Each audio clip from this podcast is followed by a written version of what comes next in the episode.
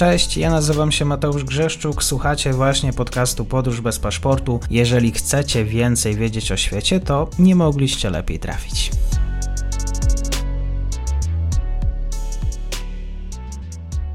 Partnerem odcinka jest Oanda, TMS Brokers, dom maklerski obecny na rynku już od ponad 20 lat. W opisie odcinka znajdziecie link do aplikacji, której możecie otworzyć konto maklerskie i grać na giełdzie, a wcześniej potrenować na koncie demonstracyjnym. Jeżeli otworzycie konto za pośrednictwem tego linku, dostaniecie na start książkę o tematyce inwestycyjnej. Zapraszam, Mateusz. Dzień dobry Państwu, dzień dobry wszystkim słuchaczom. Za mną jest dzisiaj po dłuższej przerwie pan profesor Michał Lubina z Uniwersytetu Jagiellońskiego, wykładowca w Instytucie Bliskiego Bliskiego i Dalekiego Wschodu. A dzisiaj będziemy również rozmawiać e, z profesorem jako autorem książki Niedźwiedź w objęciach smoka, jak Rosja została młodszym bratem Chin. Panie profesorze, dzień dobry, bardzo mi miło.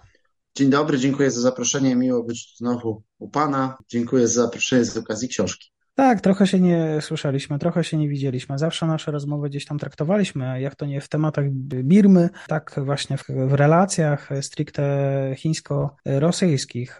Pan profesor był na Tajwanie, więc było bliżej obserwować tak, dynam tak, tak. dynamikę zmian. No jak, jak ten, jak Hu Jintao został wyprowadzony z obrad 20 zjazdu, no to jak się obudziłem rano, to, to już to było, był to news dnia na Tajwanie a Polska się włączała tam dopiero po tych 6-7 godzinach. Także, także tak, pod tym względem byłem bliższy. No i jeszcze pod kilkoma innymi względami Tajwan jest dobrym miejscem do obserwowania azjatyckich wydarzeń, także cieszę się z tego stypendium dobre cztery miesiące. To tylko ciągle padało, tak? nie, nie, może być idealnie, zawsze są jakieś minusy, także. Tak. Spotkałem się e, ostatnio z doktor Katarzyną Goli, która również się zajmuje Chinami. Z kolei pani doktor powiedziała mi, że idealne miejsce do obserwowania Chin e, i Rosji również to Mongolia, Mongolia, w której nawet hmm. nie mamy ambasady. Ale odbudowywujemy tą ambasadę. E, dlatego że, że rzeczywiście no, została zamknięta. Były opcje polityczne w Polsce, które uważały, że to nie warto i że trzeba oszczędzać i w niektórych kwestiach miały rację, jak na przykład w ambasadzie w Laosie. Wiem, że tu pewien sławny analityk się ze mną nie zgodzi e, w tej kwestii, natomiast, natomiast no niestety w ramach tych, tych również um, zamknięto e, ambasadę w Mongolii, ale teraz się próbuje ją odbudować, także, także to się toczy tym dyplomatycznym trybem, który jest wolny.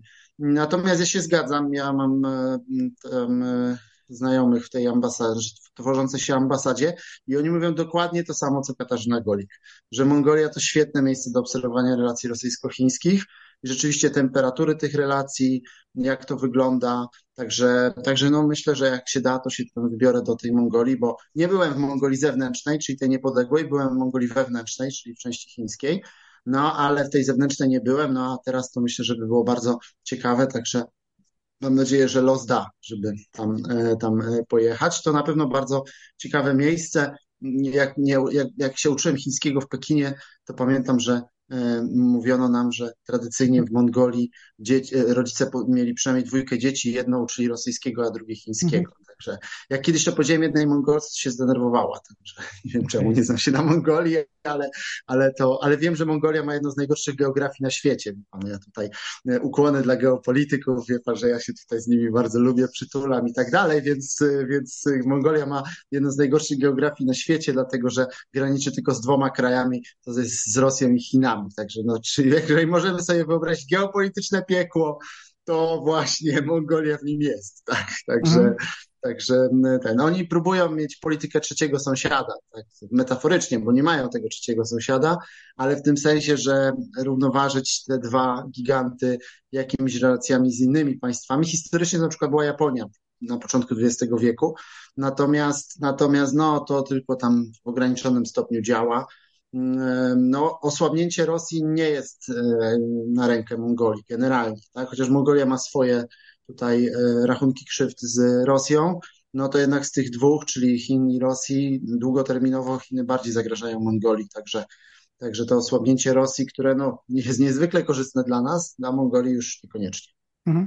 Y, powiedział pan profesor, że y, tak ściska się pan y, z geopolitykami. Dzisiaj troszkę o przytulaniu się, tak, o, takie sformułowanie pan profesor użył. O tym ściskaniu się będziemy rozmawiać, bo w, w, w końcu chodzi o o, o, tego niedźwiedzia, który jest w tych objęciach. Chiny oczywiście dzisiaj i Rosja głoszą strategiczne partnerstwo. To są kraje, które i też relacje, stosunki zmieniły się na przestrzeni ostatnich kilkudziesięciu lat bardzo mocno. To są kraje, które mm, jakby w ciągu 50 ostatnich lat z, z wrogów tutaj nagle pojawił się ten sojusz. Te współczesne stosunki między Chinami i Rosją dzisiaj są szczególnie wyjątkowe. Niezależnie od tego mongolskiego podejścia z Tajwanu, jaka jest, jaki jest ten uścisk, jakie jest to objęcie tego młodszego brata? No, jeśli chodzi o Tajwan, to pamiętajmy, że Tajwan jest demokracją, a to znaczy, że parafrazując naszego tutaj głębokiego intelektualistę, pierwszego prezydenta, czy drugiego prezydenta trzeciej RP, to, mm, to w demokracji każdy mówi jak chce, nie? Więc zasadniczo na Tajwanie mamy wielogłos, i inaczej mówią ludzie związani z DPP, czyli z tą opcją suwerennościową, tak, a inaczej mówią ludzie z Kuomintangu. Ci z Kuomintangu będą bardziej skłonni do tego, żeby przyjmować e, no, rosy, chińsko-rosyjski punkt widzenia, co nie znaczy, że każdy oczywiście, ale jakby tak generalizując, no plus mamy mnóstwo różnych innych głosów, także, także no nie ma jakby jednego tajwańskiego spojrzenia. Natomiast no to spojrzenie, które domin, może nie dominuje, ale przeważa, no to jest spojrzenie takie bliższe DPP i temu, temu oficjalnemu, czyli traktowaniu Rosji i Chin jako quasi sojuszników, że tak na dobrą sprawę jeżeli możemy jakoś uogólnić i powiedzieć, że jest jakby te, te oficjalne spojrzenie Tajpej, no to będzie to założenie, że i Rosja i Chiny są wspólnikami w zbrodni w rozmontowywaniu świata demokratycznego, no i że działają w pewnym tandemie, no i razem tutaj będą e, szkodzić.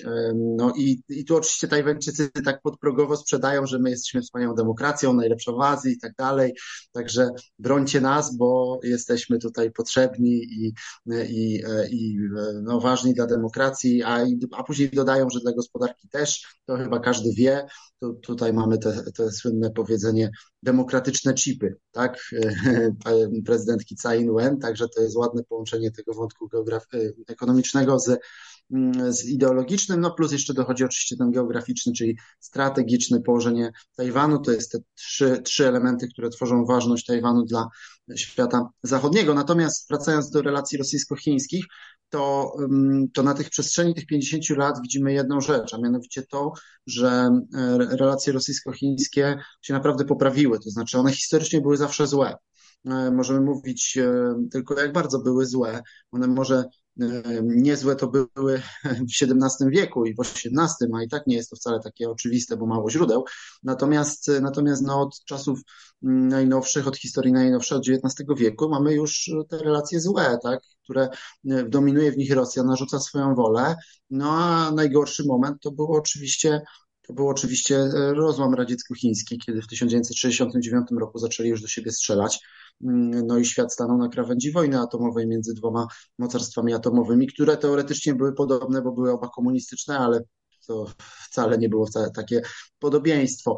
No i od 91 e, roku, tak ściślej to od 89, bo wtedy jeszcze za Gorbaczowa, ale, ale jak już liczymy od nowej Rosji, no to od 91 roku trwa proces jakby e, zakopywania tej niechęci. To znaczy ta niechęć stopniowo coraz bardziej maleje, rośnie pewne zrozumienie, rośnie pewna jakby wspólność, wspólnota poglądów. No i jest to, jest to jednak duże osiągnięcie, czyli to, że Rosja i Chiny przepracowały tą swoją niechęć, ten swój brak sympatii, no i de facto no, dograły się. To znaczy dzisiaj relacje rosyjsko-chińskie są dobre. To kropka, bez żadnych tutaj niedomówień. Oczywiście oni sprzedają te relacje jako znakomite, idealne i cudowne. No i to jest PR. Natomiast jak każdy dobry PR, czy jak każda dobra propaganda opiera się na w, znacznie, w znacznej mierze na prawdzie. No, klasyk mówił, że dobra propaganda to 90% prawdy.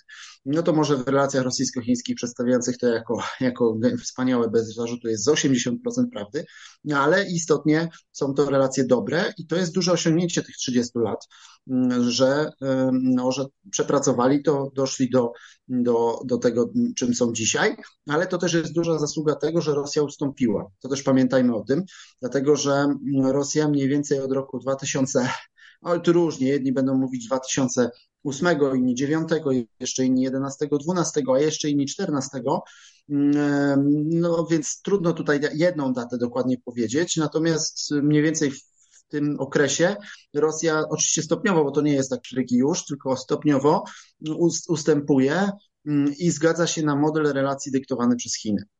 I to bardzo e, harmonizuje te relacje. Dlatego, że tak na dobrą sprawę Pekin no jakby uznał, że no dobrze, to no wreszcie zrozumieli, no, no wreszcie się pogodzili z rzeczywistością, tak? No, no trochę to trwało, aż ci barbarzyńcy zrozumieją wielkość Chin, no ale udało się, tak? Znakomicie, tak? Wreszcie, wreszcie. I od, od tego momentu kiedy, kiedy Rosja się tak naprawdę podporządkowała Chinom, a Chiny, i to jest bardzo ważne i to podkreślam, Chiny nie wykorzystały tego w sposób bezlitosny. To znaczy Chiny się właśnie powstrzymują w relacjach z Rosją. One mogłyby ją wycisnąć bardziej, mogłyby ją e, jeszcze bardziej e, wyzyskać, jeszcze bardziej wgnieść strategicznie i gospodarczo, ale tego nie robią. To znaczy się samo powstrzymują. I to jest jeden z najważniejszych powodów, dla których te relacje działają, bo chociaż Chiny na nich zyskują, to jednak znają granice i wiedzą, że nie mogą przesadzić z Rosją. I to jest naprawdę duża sztuka. Można powiedzieć, że historycznie Chiny się Rosji nauczyły, to znaczy wiedzą, że Rosja jest trudna, specyficzna i że ma prze, przerost ego, że jest przywódcy emocjonalni, że mają duży element taki, taki pozaracjonalny działań, czyli, czyli tak na przykład bardzo silne przekonanie o, o potrzebie szacunku, e, statusowe takie, mówiąc językiem tu kolegów geopolityków, takie statusowe potrzeby ma duże Rosja. Mm, także Chińczycy to wszystko wiedzą i wiedzą, jak, się, jak sobie z tym radzić, to znaczy jak, jak, jak, jak to wykorzystywać. No więc głaszczą tą Rosję po głowie, mówiąc, że, mówią, że jest znakomita, wielkim mocarstwem, jest ważna. Ostatnio nawet po 20 zjeździe mieliśmy e, komentarze, że popierają przywództwo Putina, żeby tutaj utrzymać e, wielkomocarstwowy status Rosji. Także, także no wprost mówią to, co Rosjanie chcieliby usłyszeć, a jednocześnie zyskują na tych relacjach, ale nie zyskują tak, żeby Rosję upokorzyć. To znaczy, to jest asymetryczne win-win, jak to nazywam w książce, czyli że z jednej strony, czyli że obie strony zyskują. I to też podkreślam. To nie jest tak, że Rosja nie zyskuje. Rosja też zyskuje. Rosja zyskuje mniej niż Chiny, ale, ale, ale też zyskuje. I na tym polega jakby cały, cała sztuka układu, że, że to jest dalej model akceptowany dla obu stron. To znaczy, chociaż Chiny zyskują więcej, to Rosja nie traci, no i to jest akceptowalne dla Rosji, dlatego że ona uważa, że, że tymczasowo tak musi, ponieważ no, musi się oprzeć Zachodowi. No i to, to przekonanie, że musi się oprzeć Zachodowi, no w pewnym sensie zmusza ją do, do tego, żeby się opierać na Chinach, no bo nie ma drugiego takiego państwa na świecie, którym mogłaby Rosja zbalansować, zrównoważyć relacje z Zachodem, bo te wszystkie Indie, te wszystkie BRICSy, tak, w których zresztą i tak Chiny są najważniejsze, to są wszystko dodatki. One są istotne, nie da się ukryć, ale to są jednak dodatki. Nie ma takiej wagi politycznej na świecie, czy strategicznej, która mogłaby zrównoważyć relacje z Zachodem dla, dla Rosji, oprócz Chin.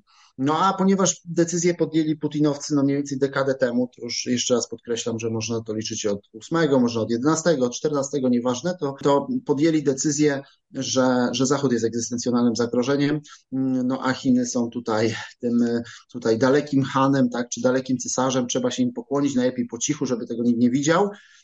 Dzięki temu mamy bezpieczne tyły, mamy spokój od wschodu, no i możemy się opierać Zachodowi. Widzimy to na Ukrainie, to jest Kasus, tak? To jest case study tego. Na Ukrainie mamy oddziały rosyjskie z Dalekiego Wschodu. Już nie, nie, nie, nie, nie mówię tylko o tych zbrodniarzach z, z tego, z Chabarowska, którzy mordowali w Buczy, ale mamy też bardzo dużo oddziałów z Jakucji, z Buriacji, tak? Zasadniczo oddziały, które gdyby relacje z Chinami były złe, to by strzegły Amuru czy Usuri i by się stamtąd nie ruszały ponieważ są dobre, no to można wysyłać to wszystko na Ukrainę i tam walczyć z, z Zachodem. I tak to działa i, e, i, i to, to, to działa dla obu stron, bo dla Chin Rosja to z kolei spokój od północy, także, także to jest ważne. No i to jest, ten, to jest ten najważniejszy klej tych relacji, czyli te bezpieczne tyły. Drugim takim klejem tych relacji jest oczywiście antyamerykanizm i te dwa kleje, te dwa filary przenikają się, bo jedno wynika w pewnym sensie z drugiego. To przekonanie, że ten obecny świat jest niesprawiedliwy, to znaczy, że, że on nie pozwala Rosji i Chinom na rozwój, które narodowy, e, na który by mm, no, mogły liczyć, gdyby nie to, że Amerykanie blokują. W przypadku Chin to no, widać na przykład w ich skargach na to, że, że za Obamy, tak, że chcieli się dogadać, a, a Amerykanie tam nie zwiększają udziału Chin w, w Banku Światowym na przykład. Chociaż gospodarka chińska jest znacznie większa niż jej udziały w Banku Światowym, czy w Międzynarodowym Funduszu Walutowym. Tak, czyli, że jakby takie przekonanie, że no niby wszystko fajnie, mamy ten świat taki niby inkluzywny, ale mamy tam niewidzialną rękę Waszyngtonu, który powoduje, że te Chiny mogą się rozwijać tylko do pewnego poziomu. No, a Rosja ma generalnie podobne poczucie, tylko w innych obszarach. Uważa, że im tam Zachód bruździ bliskiej zagranicy, że im tam próbuje jakąś dywersję robić i tak dalej. No, generalnie, chociaż z innych jakby dróg, to dochodzą do tego samego spojrzenia, że, że, że ten obecny świat jest im, e, no, blokuje ich rozwój trzeba go no, zmienić tak, w ten czy inny sposób. No, Chiny są bardziej subtelne, mm, Rosja jest mniej subtelna, co widzimy na Ukrainie. Co prawda ta subtelność Chin też nie jest jakaś nadzwyczajna, no, ale nie zaatakowali jeszcze żadnego kraju w międzyczasie od, od 91 roku, a nawet od 79. Także tam retoryka jedno, a, mm, a realne działania drugie. No a Rosja ciągle kogoś atakuje, a to Gruzję, a to Ukrainę, a to interweniuje w Syrii, a to w e, Karabachu. Także zasadniczo ciągle mamy jakieś, jakieś tutaj mm, testowanie tego obecnego porządku międzynarodowego. I wreszcie trzeci filar, który jest właśnie na trzecim miejscu, to jest e, wymiana gospodarcza, konkretnie surowcowa. Także to są te trzy wymiary i one, one się łączą oczywiście, natomiast te dwa pierwsze są ważniejsze. Ja mam wrażenie, panie profesorze, jak słyszę taką narrację rosyjską, a i ona jest mi bliższa, bo częściej jednak przeglądam media rosyjskie, rosyjskie komunikaty niż te chińskie. Rosja gra tymi relacjami bardziej takim antyamerykanizmem, to jest takie chyba klucz słowo, które łączy Chiny oczywiście i Rosję, ale na zasadzie, y, mój drogi Zachodzie, nie jesteście mi do niczego potrzebni, my sobie mamy tego partnera chińskiego, my sobie poradzimy. Nie musimy wam sprzedawać surowców, nie musimy wam sprzedawać ropy. Taki trochę szantaż. Tak, tak, tak. Pełni się zgadzam. I moim zdaniem to wynika z dwóch rzeczy. Po pierwsze, to, to jest to element, zgadza się, szantażu politycznego, czyli tego, co Rosja udoskonala od dobrych 20 lat, jeśli nie 30, czyli przedstawianie relacji z Chinami jako lepszych niż rzeczywistości są, po to, żeby Zachód szanował Rosję, mówiąc językiem porównaniem rosyjskim, to Jelcyn to powiedział wprost w latach 90., że żeby nas Zachód szanował, musimy mieć dobre relacje z Chinami. Explicite takie, takie wyrażenie miał.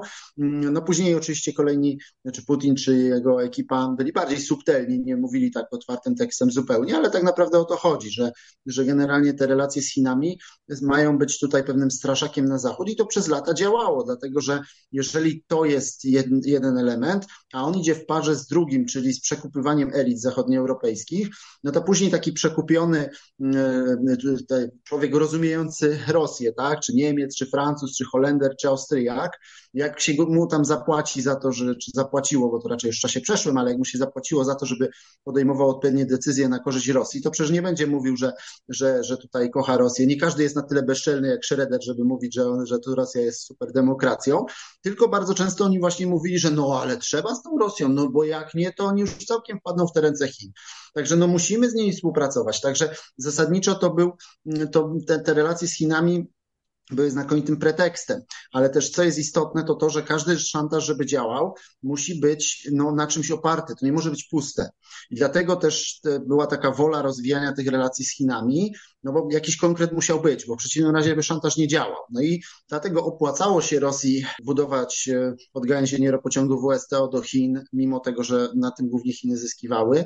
Dlatego opłacało się Rosji budować mm, gazociąg Siła Syberii za swoje e, i długoterminowy kontrakt w sumie korzystny dla Chin, no bo dzięki temu byli w stanie wyrwać więcej od Europy, między innymi Nord Stream 2, a że później to sami zepsuli Ukrainą, to jest jakby zupełnie inna większość, tak? Natomiast jakby w sensie mm, takim grania, szantażowania Zachodu, no to, no to to działało. I to jest jedna rzecz i tu się w pełni zgadzam, ale do tego dochodzi jeszcze druga rzecz, która jest znacznie trudniejsza analitycznie, ale która jest mi w pewnym sensie bliższa i ona się przewija przez, e, przez całą książkę, a mianowicie ja spojrzenie na Rosję z perspektywy teorii postkolonialnej. To jest spojrzenie, które się teraz robi popularne na Zachodzie, mniej więcej w ostatnim roku od czasu inwazji, no, a chyba powinno być znacznie wcześniej e, e, popularne, ale nie było z różnych powodów, a mianowicie patrzenie na Rosję jako państwo neokolonialne, czy kolonialne wręcz, które generalnie jak no, te, te wszystkie elementy, które jakby stosujemy do,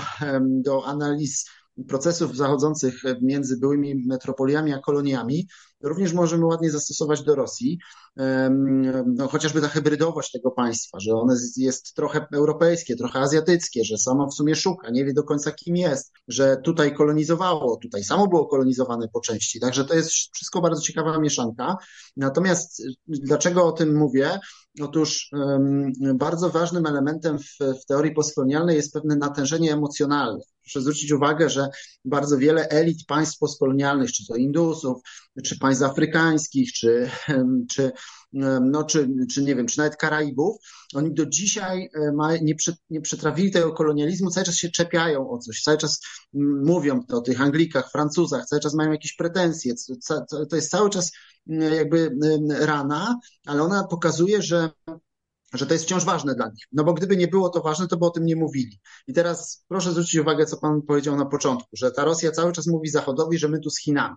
Tak? No to jest moim zdaniem właśnie taki sam przykład. No gdyby tak na dobrą sprawę miała przepracowane relacje z Zachodami, Zachodem, to by w ogóle nie, się nie przejmowała, tylko by naprawdę robiła e, te interesy z Chinami, zajmowała się Chinami. Nie wiem, Rosjanie by się masowo uczyli chińskiego, a żony oligarchów by jeździły do, do Szanghaju, a nie do Paryża na zakupy. No proszę sobie wyobrazić na taką sytuację, że nie wiem, jest żona e, bogatego oligarchy i on jej mówi, kochanie, możemy pojechać na, do, do Paryża na zakupy albo do Szanghaju. Ona mówi, nie, no kto by tam jeździł do Paryża, to nie jest XIX wiek. Nie, oczywiście, że jedziemy do Szanghaju.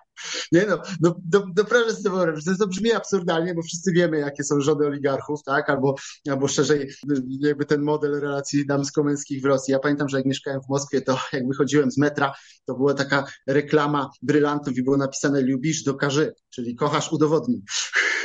I tak i pani trzymała takie brylanty, tak?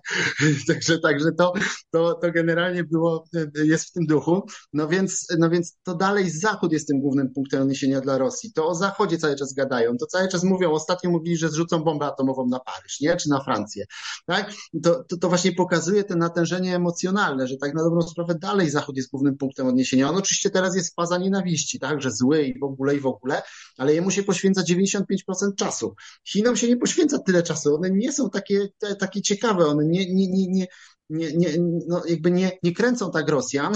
I, i to też, nawiasem mówiąc, powoduje, że łatwiej jest z tymi Chinami im się trochę podporządkować, bo to nie boli tak na dobrą sprawę, to jest daleko, to jest gdzieś tam na Dalekim Wschodzie, to nie są takie istotne sprawy. Rosjan znacznie bardziej boli jeden kilometr utracony y, na Ukrainie y, niż, niż to, że muszą się podzielić Azją Środkową z Chinami wpływami. Tak? Także, także to dalej jest moim zdaniem takie bardzo y, postkolonialne, w tym sensie, że, że ten no, trudne relacje Zachód-Rosja, no one właśnie powodują, że, że Rosja ma do tych Chin taki utylitarny stosunek, ale te Chiny to nie jest ten sam poziom co Zachód wciąż. No może się to zmieni, tak? No może, może się to zmieni, tak? Może właśnie widzimy początek narodzin procesu odwrotnego do tego, co, za, co robił Piotr I, tak? Czyli jak on tam zwesternizował Rosję, to może teraz właśnie mamy azjatyzację, tak? I tylko tego nie zauważamy. Nie wiem, ale moim zdaniem to raczej jeszcze nie, jeszcze za wcześnie. Natomiast no, myślę, że jeszcze, może jeszcze dożyję czasów, kiedy się przekonam, czy miałem rację, czy jednak się całkiem pomyliłem. Mhm. To jeszcze na zakończenie, czy ten antyamerykanizm jest jedynym punktem spójnym, jeżeli chodzi o wspólne myślenie e, o ładzie międzynarodowym e, dla Rosji i Chin?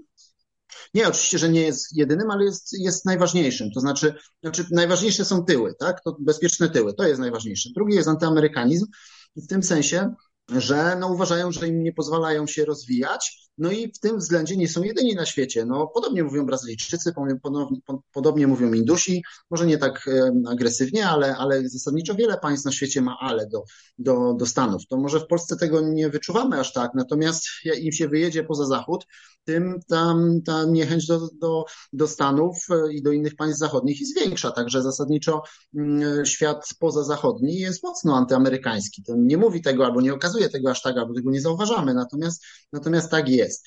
No a co do innych elementów, to no, Rosja z Chinami się zasadniczo zgadza, że taki układ bismarkowskiego koncertu mocarstw byłby lepszy dla świata, bardziej, to oni to nazywają oczywiście wielobiegunowością. To jest chiński termin swoją drogą, Rosja go przejęła, nawet to po swojemu używa go znacznie częściej niż, niż Chiny teraz, natomiast, natomiast zasadniczo jest to, jest to takie przekonanie, że właśnie ileś mocarstw powinno się wzajemnie równoważyć. No w przypadku obu to jest oczywiście w pewnym sensie wymuszone, bo każde z nich by samo chciało decydować, ale Rosja jest za słaba, żeby sama decydować, no to może w takim razie w koncercie Mozart, to oni się tam wmieszczą przy tym stoliku, a z kolei Chiny jeszcze nie. Oczywiście dla Chin jedyny normalny porządek to jest z Chinami na szczycie, a reszta to tam mniejsi lub więksi wasale. No to, to jest to jest jakby, to jest no, normalne, a cała reszta jest anormalna, tak? więc, no ale chwilowo to jeszcze się tak nie da, więc trzeba po drodze iść na mniejsze większe kompromisy. No i to, mm, więc tu jest pewne zrozumienie, jest zrozumienie kwestii systemu wewnętrznych, czyli że demokracja, i to się oczywiście łączy z tym antyamerykanizmem, że demokracja, prawa człowieka i tak dalej, to są głupie pomysły, które zasadniczo tylko szkodzą, mm, które się kończą tak jak atakami na, na, na Kapitol, czy ostatnio w Brazylii, no, że zasadniczo generalnie to nie jest dobry pomysł i, i ten element autorytarny powinien być mm, przeważać, bo albo, albo zamordyzm, albo, albo anarchia. To jest takie dość częste przed, w tego typu państwach, że albo, albo. I wybieramy raczej zamordyzm, bo anarchia jest gorsza nie? i że demokracja prowadzi do anarchii, prawa człowieka to jest tam, to są różne e, głupoty zachodnie. W książce daję przykład Deng Xiaopinga, który pojechał do Stanów Zjednoczonych i mu tam przedstawiali to trójpodział władzy. On powiedział, że Stany Zjednoczone mają trzy rządy. Jakby to przeszczepić do Chin, to byłby jeden wielki chaos i to nie jest dobry pomysł, absolutnie nie, nie, nie. Także, także to, to, to jest myślenie, które łączy nie tylko Rosję i Chiny, to łączy wiele państw na świecie, mniej lub bardziej otwarcie. Nawet demokratyczne Indie to łączy. Mniej, mniej oczywiście, bo oni oczywiście oczywiście mają całe usta pełne frazeologii demokratycznej, największa demokracja świata i tak dalej, ale, ale w pewnym sensie myślą podobnie. Także, także jest tych elementów więcej. E, niechęć do na przykład do NGO-sów, niechęć do mediów, te przekonanie, że trzeba to, to wszystko kontrolować, że nie ma czegoś takiego jak organizacje międzynarodowe. To, to, to ktoś tam jest jednak, z, z, któryś naród jednak tam ją, tą organizacją kieruje. Mm, e, no i, e, i, i tak na dobrą sprawę to takim myślenie dość tradycyjne. Także, także takie przekonanie, że nie można za bardzo puszczać na żywioł rzeczy, no bo to się kończy chaosem i to się później kończy destabilizacją i, i lepiej nie.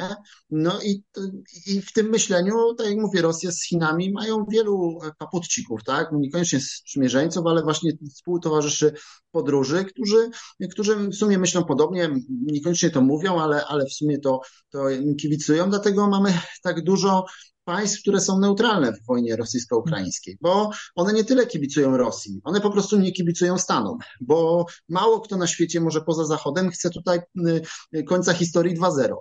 Y, a tak by to wyglądało, jeżeli Ukraina wygra z Rosją przy pomocy Stanów. No a poza Zachodem to mało kto tego chce. Także, także to, to dlatego y, jakby siła tego, tej ententy rosyjsko-chińskiej, ona się w dużej mierze opiera na globalnym resentymencie przeciwko Stanom. E, I, i, to, I na tym daleko płyną, dlatego że w dużej mierze to, gdyby nie było tych Stanów, albo gdyby one nie były takie globalnie zaangażowane, no to wtedy by były słabsze te relacje rosyjsko-chińskie. Ale tak, no to, to mogą przedstawiać się jako tu obrońcy wielobiegunowości przeciwko hegemonizmowi pewien posłuch mają, bo, bo trafia to na podatny grunt. Co powinniśmy wiedzieć, jakby nie tylko patrzeć przez pryzmat zachodni, ale, ale szerzej, to wtedy mniej rzeczy będzie nas, nas dziwić. To może na koniec, bo jak rozumiem, już gadam za długo, później nikt tego nie będzie słuchał, bo za długi będzie program, no ale na koniec, jeżeli Wietnam na przykład, Wietnam e, jest neutralny w, w przypadku mm, wojny rosyjsko-ukraińskiej, a ta neutralność służy, służy Rosji tak naprawdę, no to przypomnę ten słynny cytat jednego z ministrów zagranicznych Wietnamu, że z wszystkich państw, z wszystkich państw członków Rady Bezpieczeństwa ONZ tylko Rosja nigdy nie napadła historycznie Wietnamu. No i jakby i to jest, jest prawda, no więc, no więc e, jakby trudno się dziwić, tak, później takim, takim postawom, więc, więc jest to zrozumienie dla, dla tych, tego, co głoszą Rosja i Chiny, e, no a to jest efekt pewnej niezgody na, na porządek, e, który wciąż istnieje, ten porządek amerykański. Dla nas, Polaków, on jest zasadniczo korzystny, ale dla wielu narodów nie jest i warto to wiedzieć. I warto wiedzieć, warto czytać Niedźwiedź w objęciach smoka, jak Rosja została młodszym bratem Chin. Profesor Michał Lubina, książka. Zachęcam do tego, żeby zakupić to wydawnictwo, jeżeli jeszcze Państwo tego nie zrobili. A panu profesorowi bardzo dziękuję za spotkanie. Dziękuję serdecznie. I to już koniec na dzisiaj. Zapraszam na profil podcastu Podróż bez paszportu na Facebooku, Instagramie i Twitterze. Zachęcam też do wsparcia mojej pracy na serwisie Patronite oraz Buy Coffee. Do usłyszenia.